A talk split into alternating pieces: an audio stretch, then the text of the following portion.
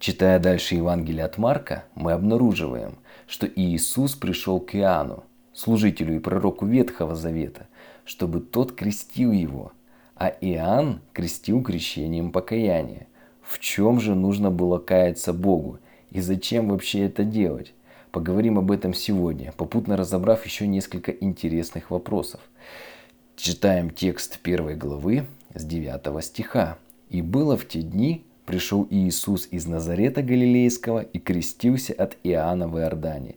И когда выходил из воды, тот час увидел Иоанн разверзающиеся небеса и духа, как голубя, сходящего на него. И глаз был с небес, «Ты сын мой возлюбленный, в котором мое благоволение». Читая Библию, мы часто не замечаем некоторых интересных моментов. Например, что Иоанн Креститель и Иисус Христос приходились друг другу родственниками – и были троюродными братьями. Разница в их возрасте составляла полгода, причем Иоанн был старше.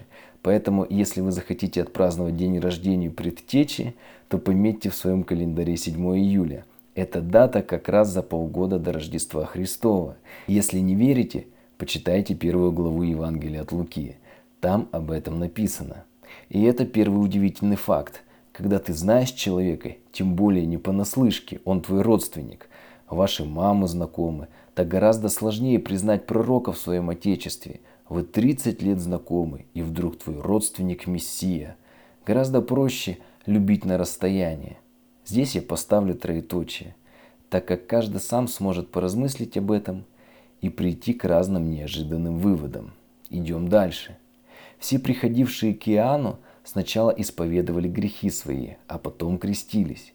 Один Иисус, как безгрешный агнец пришел к Иоанну и прямо потребовал крещения. А Иоанн, чтобы показать народу, что пришедший Иисус не нуждается ни в покаянии, ни в крещении, говорит ему, «Мне надобно креститься от тебя, и ты ли приходишь ко мне?» Иисус Христос – Бога-человек. И как человек он должен был исполнить все, чего требовал от людей Бог. Своим примером он должен был показать другим, как относиться к Божьим повелениям.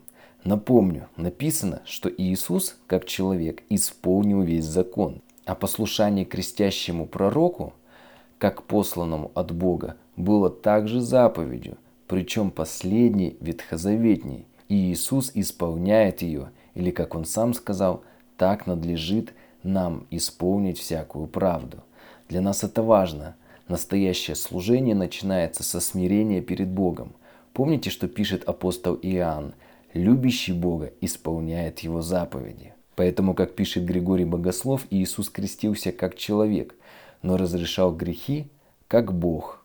Не за отпущением грехов Иисус приходит к крещению, ибо греха Он не сотворил. Итак, для чего же Он приходит? Для того, чтобы Иоанн объявил о нем народу.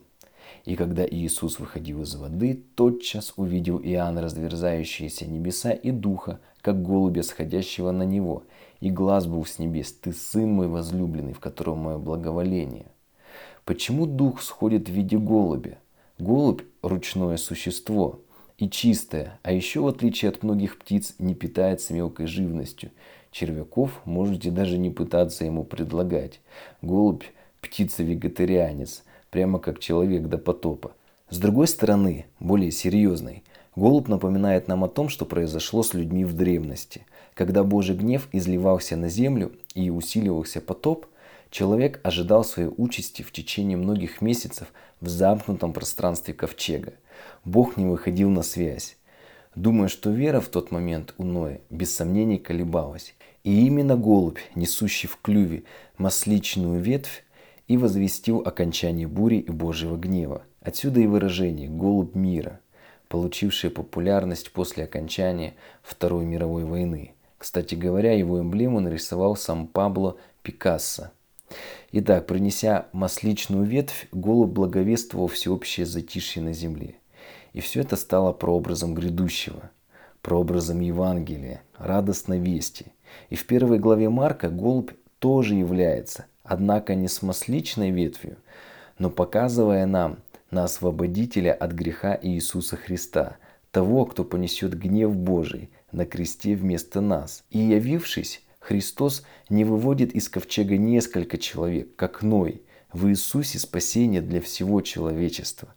Он возвращает общение с Отцом, небеса открыты. И как потопом был смыт весь грех земли, так и сегодня при крещении мы умираем со Христом, погружаемся под воду и как символ умираем для греха, и восставая из воды, заново рождаемся, как и новая земля показалась после потопа. Ты – новое творение. Здесь мы вновь сможем понять, почему Иисус сказал, что весь Ветхий Завет говорит о нем, и мы можем видеть прообраз Христа в жизни Ноя. Также Отец говорил свыше «Ты сын мой», для того, чтобы слышавшие не подумали, что он говорит об Иоанне, ведь многие именно Иоанна и почитали за Мессию, и спрашивали, не Христос ли он. Интересную мысль пишет Августин. Иисусу же самому никакого крещения не требовалось, но дабы возбудить в нас желание принять его крещение, он принял крещение от раба. То есть получается, что Иисус крестился в том числе, чтобы и нам подать пример. Также Августин пишет, что в этих стихах Марка – ясно представлена Троица. Отец голосом, Сын человеком, Дух голубем.